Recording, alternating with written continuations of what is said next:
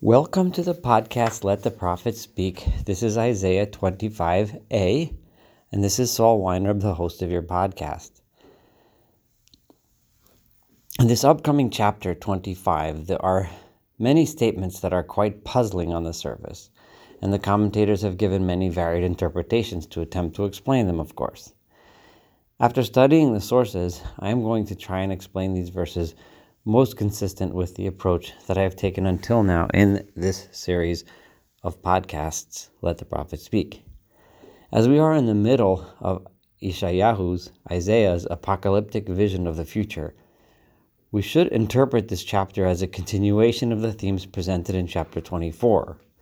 These three chapters, 24, 5, and 6, are this version, at least, of his vision of what we have been calling the apocalypse.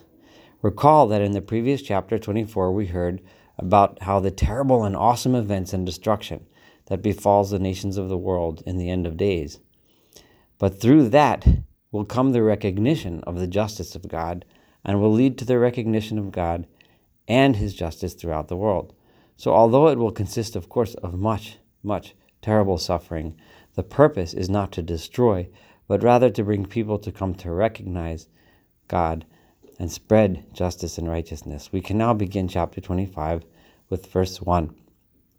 Adonai Elohai Atah, Aromimcha Odeshimcha, Ki Asita Pelle, Itzotmer Hok Emuna Amen.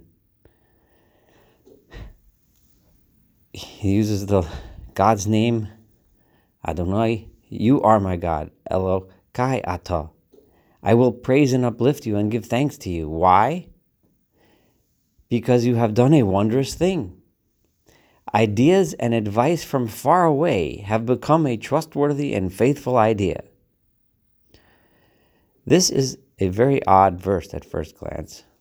Why does the prophet extol God? Not because of some great miracle or deliverance like the splitting of the sea or the 10 plagues, but rather because God has done some wondrous thing. And what is this wondrous thing? Yeshayahu identifies he made Ki Asita Pelle Etzot Merachok Emuna Omen.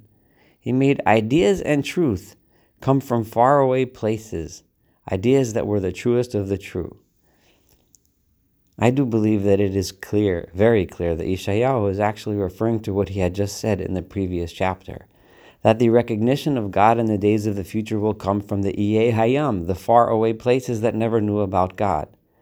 Those people have never even been exposed to the ideas of God.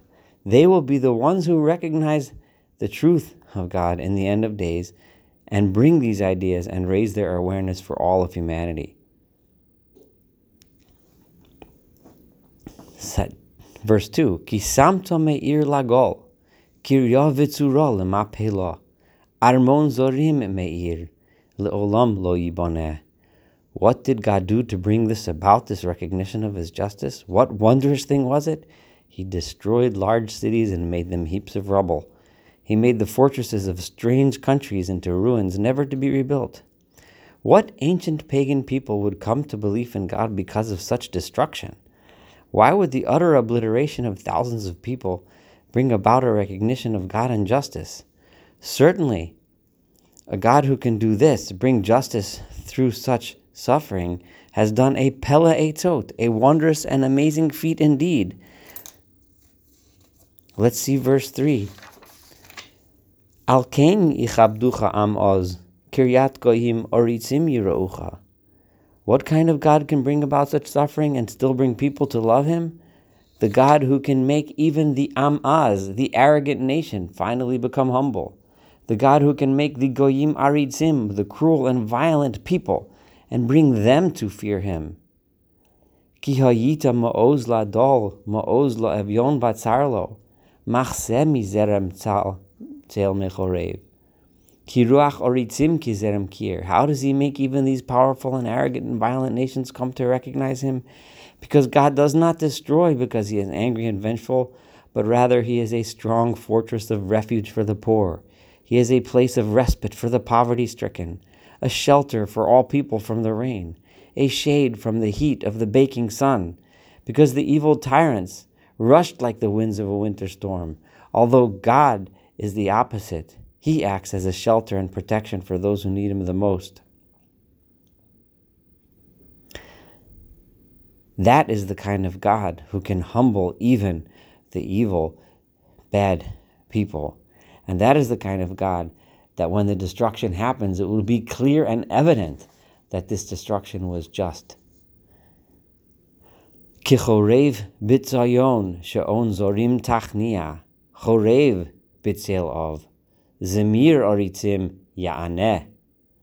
The terrible storms of the strangers, here strangers meaning the attacking evil armies, you subdued them like the dry, parched desert gives no shelter to those that wander in it. It will subdue anyone. So God subdued the sha'on zarim, the awfulness of the strange evil armies. Like the shade of the clouds covers the heat. Chorev b'tzel of, that's how you covered and destroyed the evil. Zemir aritim ya'aneh, the zemir of the evil tyrants, you have answered. The word zemir can be translated in several ways, but I'm going to choose to translate it as zemir, as in the cutting down. The arit, as the aritzim, the evil tyrants would just cut people down like a sickle in a field of grain. Zemir aritzim, God answered them. Ya'aneh, by protecting and being a shelter for the humble and the poor, and not allowing the evil to prevail, not allowing the evil to destroy the humble and the weak. What Isaiah just said here was quite profound.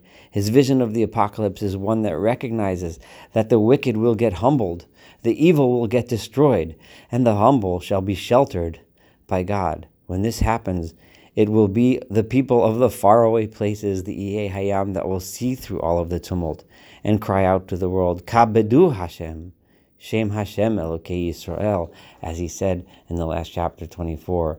Thank you for studying with us and listening to 25a. Looking forward to continuing our study of chapter 25 together in the next podcast.